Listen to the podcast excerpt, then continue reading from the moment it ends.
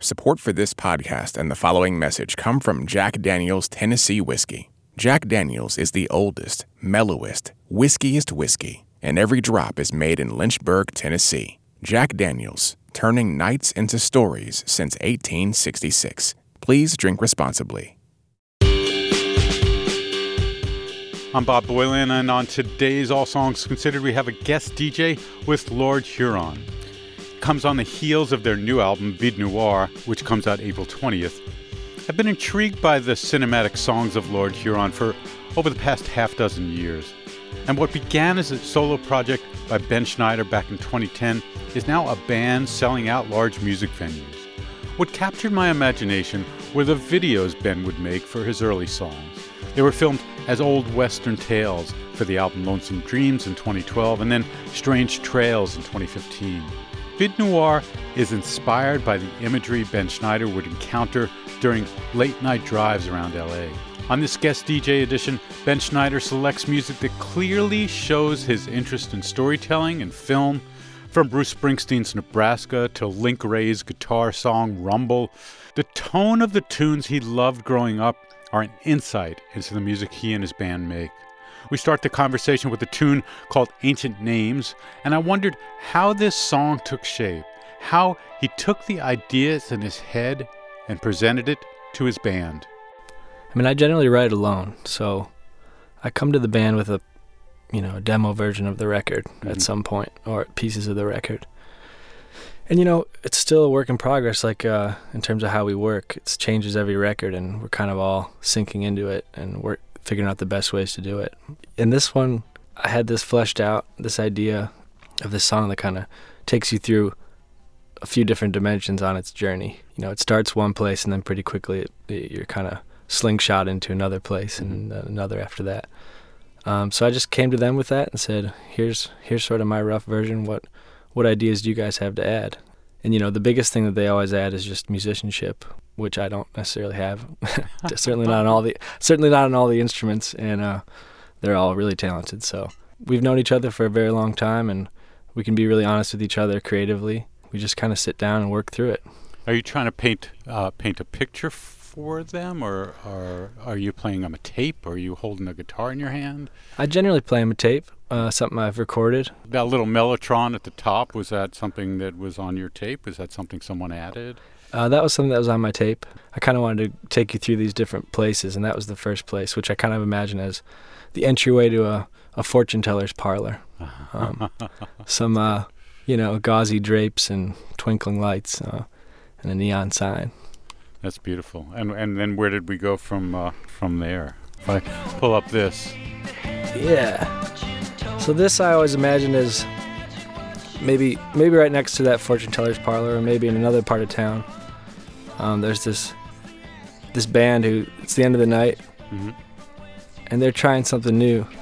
Uh, they're opening up some new some new kinds of music, and maybe maybe tapping into something else dark and interdimensional at the same time. let's listen. To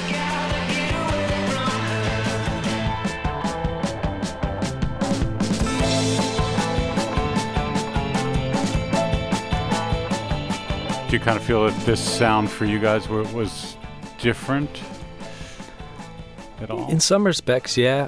We have this thing where we really just try to be conscious of just following what we're interested in, and uh, and that way it feels like it feels as natural as stuff we've done before, where it just felt like the, the kind of stuff we wanted to play. Mhm. Um, but yeah, you know, we definitely realized that.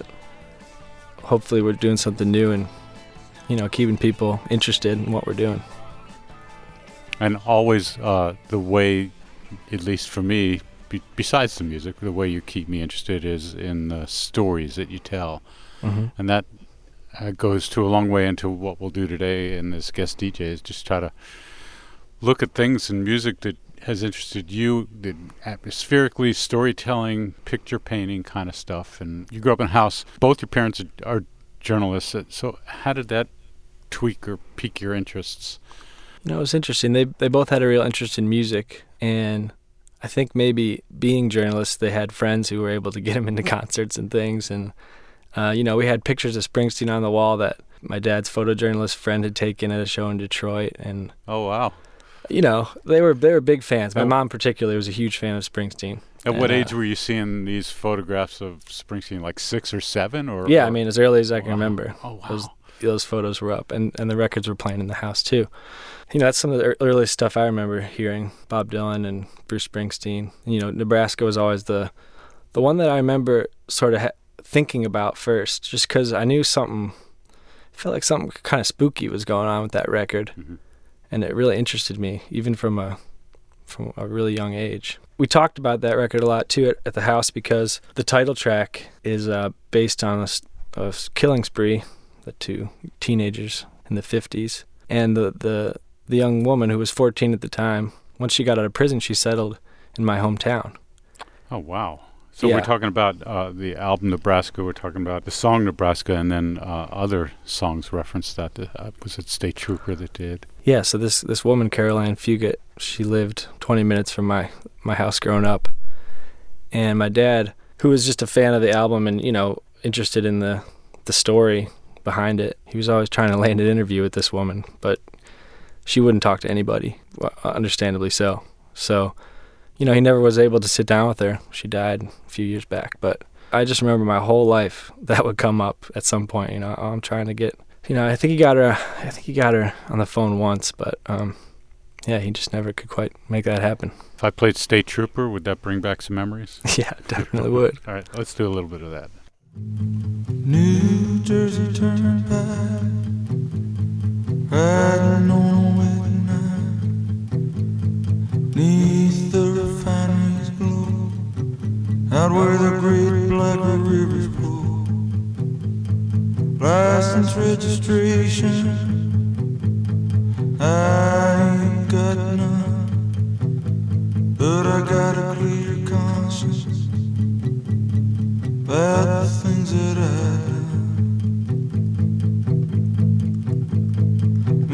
Mr.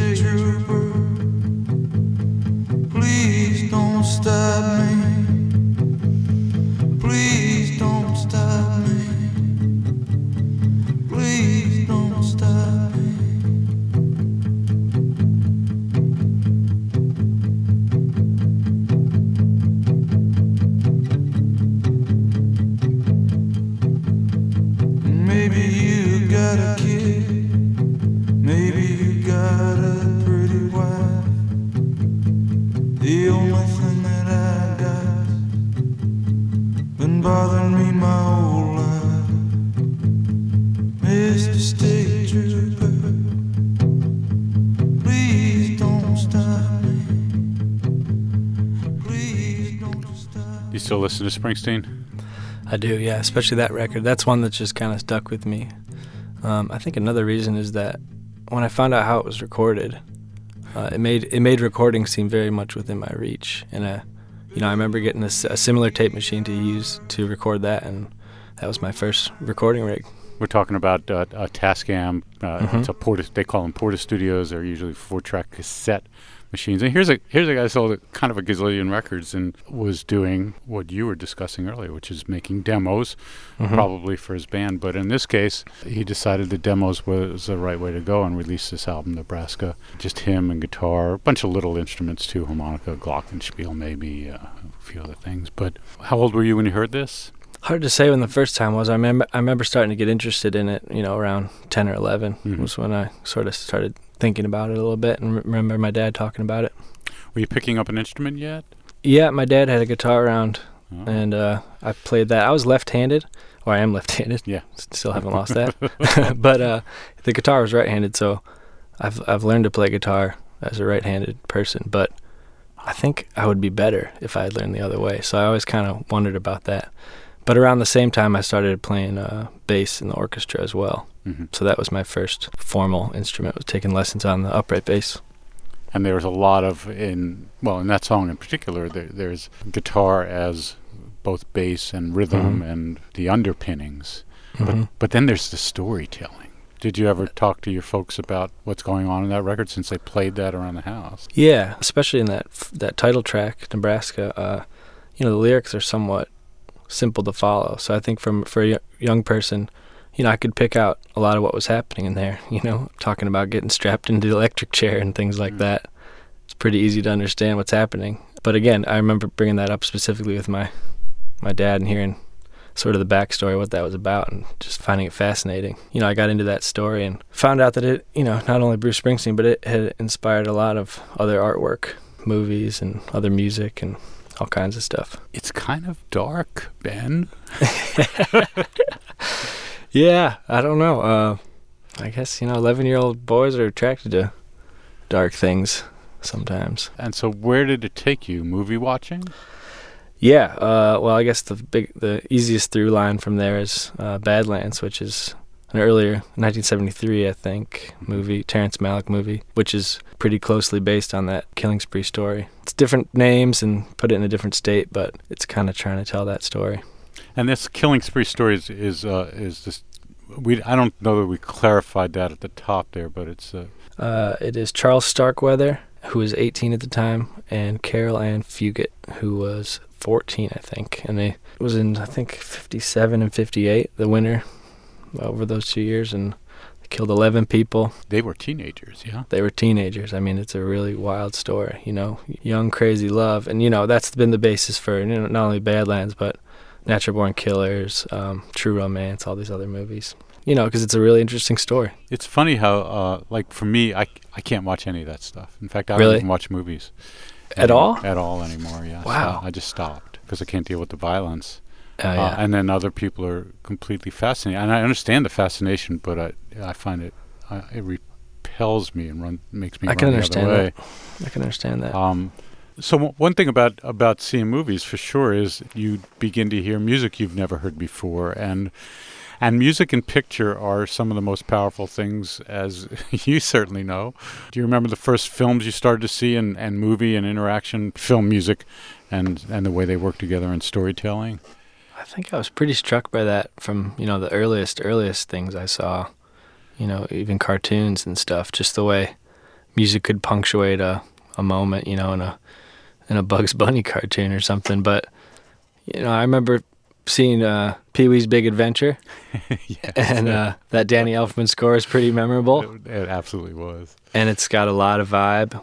Um, the, the movie obviously does too, and, and you know it's one of those things where yeah, you just it's amazing what how music can color a story, and it kind of works the other way too, which is interesting. Sometimes a a movie can color the way you think of a song that you maybe knew before, or maybe you never knew before, but you always think of it a certain way because it's from a movie. Can you think about some uh, movie music that uh, you want to bring to the table here? Pulp Fiction for me was the first. You know, it sounds like I'm obsessed with violence now that I'm thinking Mhm, about this, yeah. but and I think. You know, I You want to sit back? We'll talk about that. yeah, I know. I, I could probably use some help with that. I mean, I'm certainly not a violent person. I think what Right. it is is just seeing people in those extreme circumstances has always been fascinating to me. Mhm. But I just I, that movie I saw really young. My I had an older brother. He's kind of been my my source for music and and everything cultural since I was young. Aside from my parents, What's Uh, what's the age difference between you and your brother? he's three and a half years older. Yeah, that's perfect. So you you can at eleven or something be going to stuff you probably shouldn't be going to. right? Absolutely. Yeah. And somehow he got a hold of a bootleg VHS copy of Pulp Fiction. Uh-huh. I think it was still in theaters, which I don't know how he got a hold of that. And you know, I mean, for one thing, the the content of the movie was pretty shocking to me, but the music, I don't think there was any score commissioned for that movie at all. So it's all just songs. A lot of it I, I didn't know. So it felt to me like that music just existed only in the, that world of that movie. Its whole purpose was just to help tell this story and I was just blown away. I remember tape, tape recording it from the VHS, you know, because I, I wanted the music so bad. Mhm. And, uh, you know, that's music I still listen to, some of that stuff. It got me into so many different genres, and W- was this in that movie? Yes, it was. Want to introduce this tune and we'll play a little? Yeah, sure. This is uh, Link Wray's Rumble.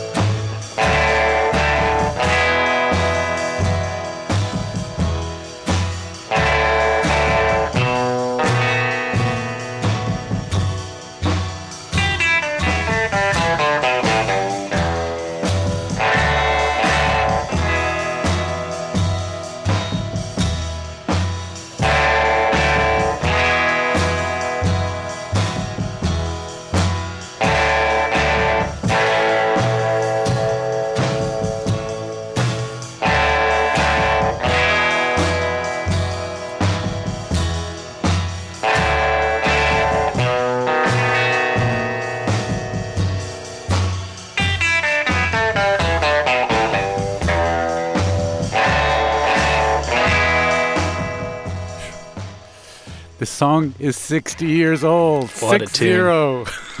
What a tune, man. I mean, you can't really top that. The swagger in that. Oh, yeah, here, wait.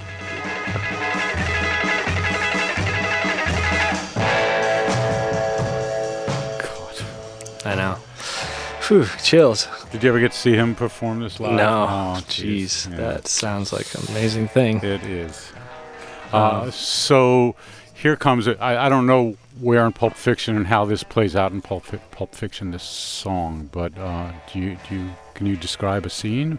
There's a scene where John Travolta has just sounds so- seedy. He's just uh, shot heroin and he's just cruising around in his car. When I first saw it, I understood what he had done, Yeah. what that there was Right. drugs involved. But I just remember seeing him behind the wheel of this cool old car, cruising with the in L.A. with the the wind in his hair uh, at night. You know, and I was just what a vibe. And and that's a great example of a song that doesn't have any lyrics, but it seems to tell a story to me. Like even aside from the movie, like the name Rumble and just this swagger and this these sounds that are coming out of this guitar. I mean, that's a story.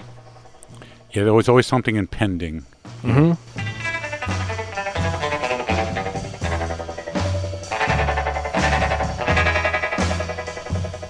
I mean, this predates synthesizers, or at least synthesizers um, in pop music, by a, a long way. Mm-hmm. Uh, such cool texture.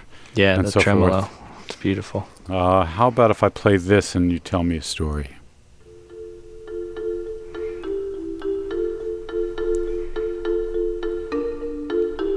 Does this sound familiar, or am I playing something you don't know? No, it sounds familiar.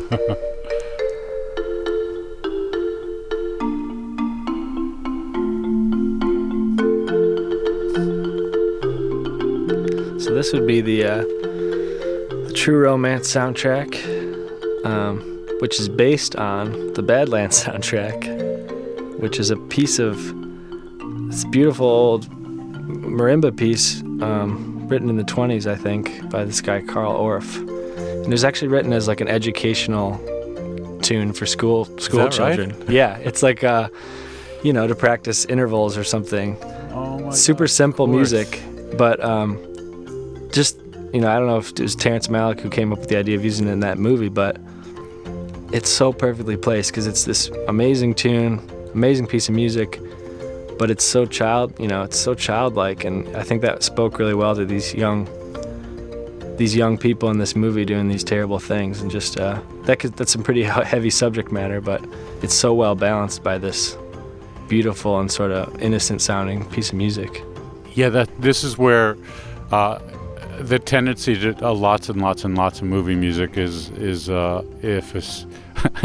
I used to do work in video and stuff, and and uh, and I had this fellow who was I think he was Czechoslovakian, and we were working on a documentary together. I was the editor and so forth, and he he said to me, uh, Americans see screw, say screw. In other words, if you're going to make a film or something and you say the word screw, well, then you're going to show a screw Right, on, right, the- right. On, the, on the screen. and, and that's the literal thing that we often do with music, which is that if, it's, if there's this horrifying scene, uh, well, then you're going to play this music that has this horrifying tension in it and so forth. But one of the beauties, and it sounds like you're describing this and, and how this m- music is moved is used is is the contrast. Mhm. Like when you have contrast, like wow, what that does. When It's you- amazing, yeah. Uh, y- Your brain just is wanting to do try to put these things together, and I think in the working and trying to make all that work in, internally uh, makes it more memorable. Mm-hmm. That's a very cool piece of music. This is uh, there was something. Uh, th- this is the um, I guess uh, Gassenhauer, or street song. I think this was. Yes, this is the so this is the original version from Badlands.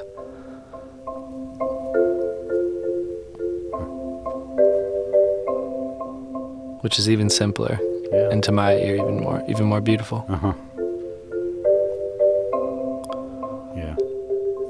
Yeah, I like this music so much um, that I had a, I had the band at my wedding play this Is that right? Yeah. On what instrumentation? uh, on the marimba, marimba and snare drum, just like it's just like it is here.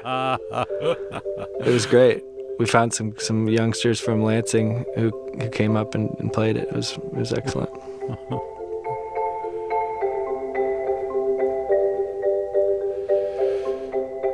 So you've described three different, very different scenes that this, that this music worked well in. Uh huh. Huh.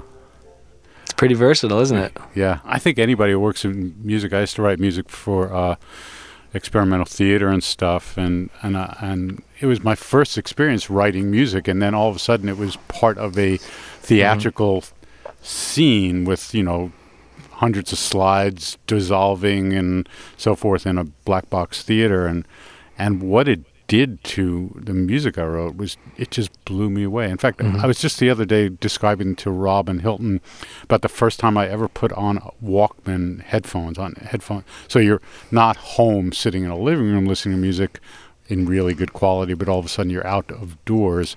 And I was driving on the New Jersey Turnpike when somebody put Philip Glass on my ears, uh, uh, headphones on my head while I'm driving, looking at uh, New York City, and how everything just changes. Mm, yeah. I love purposely planning moments in my life that I know are going to be uh, somehow unique or somehow memorable, like where I'm going to be in a new place for a, a period of time, and specifically bringing a new record to listen to then. Huh. Something I, have, I haven't ever spent time with because it'll so forever be tied to that moment in time. And I love that feeling where it's just like, this is the soundtrack. This is the soundtrack of this story, this chunk of my life. Well, I want to do that with this song here, which is um, Wait by the River.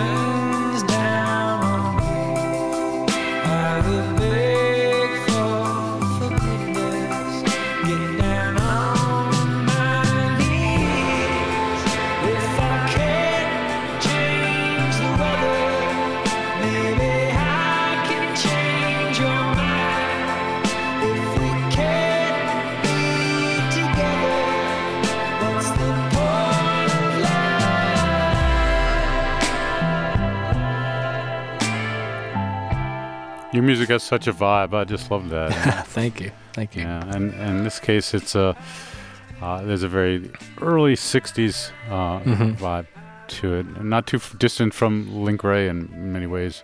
Is there a story you're trying to uh, unfold and tell that ties it all together? Obviously, each song has story to it.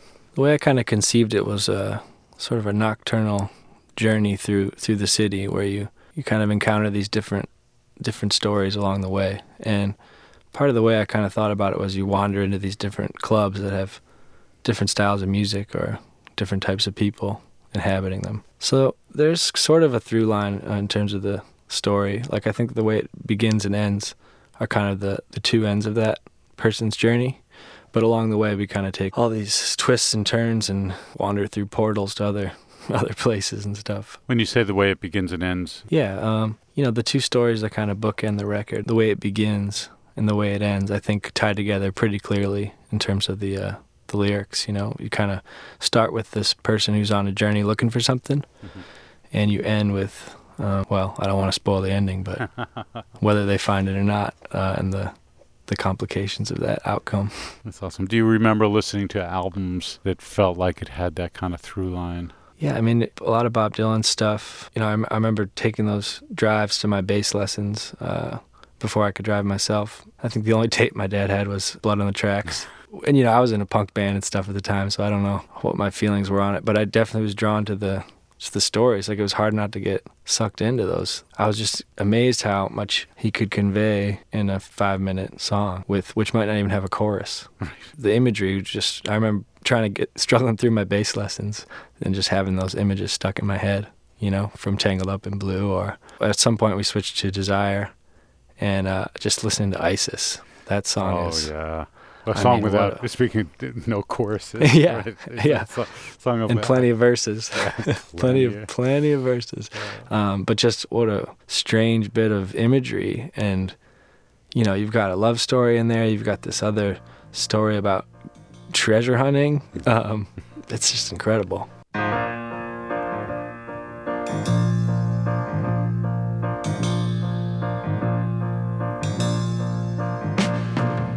married Isis on the 5th day of May, but I could not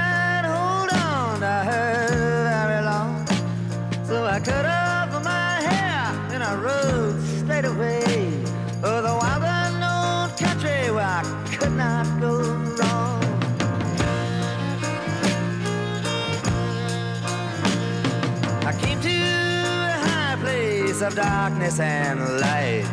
The dividing line ran through the center of town. I hitched up my pony to a post on the right. Went into a laundry to wash my clothes down.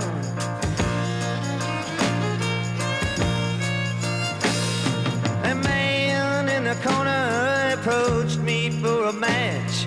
I knew right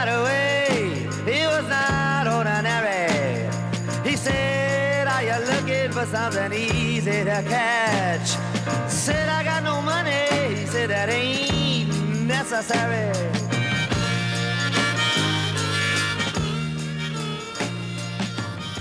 There's a later a treasure, a tomb, nothing Yeah. in the tomb. I mean, it goes Pyramids covered in ice. Exactly right. Uh, I mean, it's just so cool where it goes, and it feels natural. And that tambourine is so damn loud. I love it. I think most people would say it's too loud, but I think I heard, I don't know if it's apocryphal, but I think I heard Bob Dylan say, if nothing's wrong, it can't be right. Which I think is a good, pretty good lesson to us all. Yeah. And no one else made the tambourine more famous than the tambourine man himself. That's true, the tambourine man himself. Uh, let's walk something more contemporary, or at least uh, maybe something that uh, you were a little older and and Mhm. heard lots of atmosphere in, or Yeah. Well, I I was lucky. I mean, I, I definitely bought records on my own, but when I was young, but not that often because my brother had this amazing thing we probably all remember called Columbia House, Oh yeah, which was like a subscription CD service. Right. I think it was a scam, but I didn't care because my brother had so many CDs. He just got everything, and you know, maybe around '94, he got started getting really into Wu Tang Clan. That was kind of their golden age, '93 to '97, when you know not only the the group albums but all the solo albums too, which were to me groundbreaking. Just because I didn't know what this world was that they were apparently living in. It was hip hop, it was kung fu, it was drugs, it was violence. I don't know what it was, but it was impressive to me, and just the vibe on those records was was undeniable. and the sound. It wasn't. It, it's not bass guitar and drums. It's like percussion could be gunshots, or it could Or be just clanging swords yeah, or right, kicks, yeah. right. And you know they sampled all these old kung fu movies, and I remember first putting on uh, the GZA's Liquid Swords, and like that opening of some I don't know what it's from, but some sample really sets the mood. And then this heavy beat comes in, and it's like, what is this world? It's so cool. I have something else queued up. Let's see if this works. Very cool, yeah.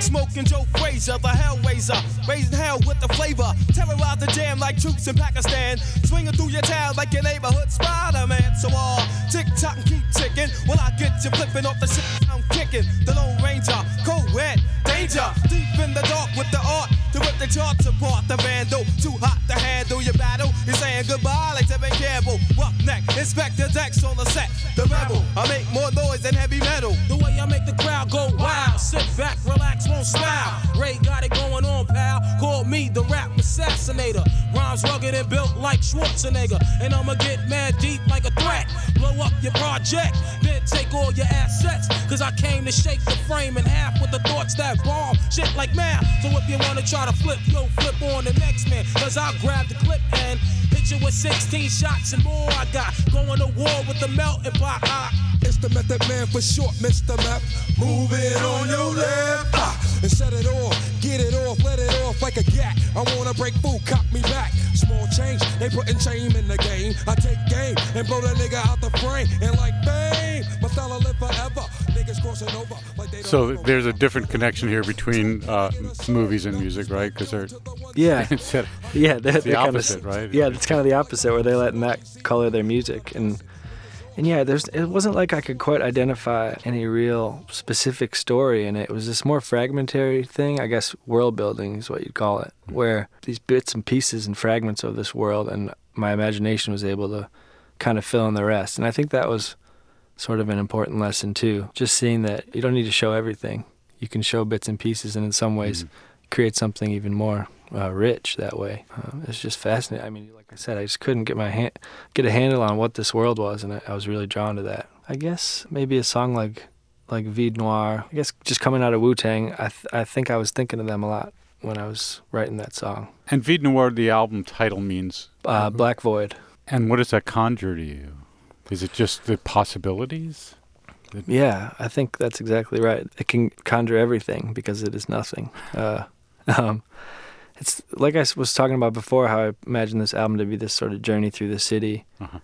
That's kind of how I imagine the city sometimes. It's like it's this thing you can get sucked into and sort of forever lost, but maybe there's something kind of beautiful about it too, and kind of giving yourself over to the to the void. Mm-hmm. And you know, I think a lot of the record deals with just kind of facing the realities of the universe, and I think that's staring into the void.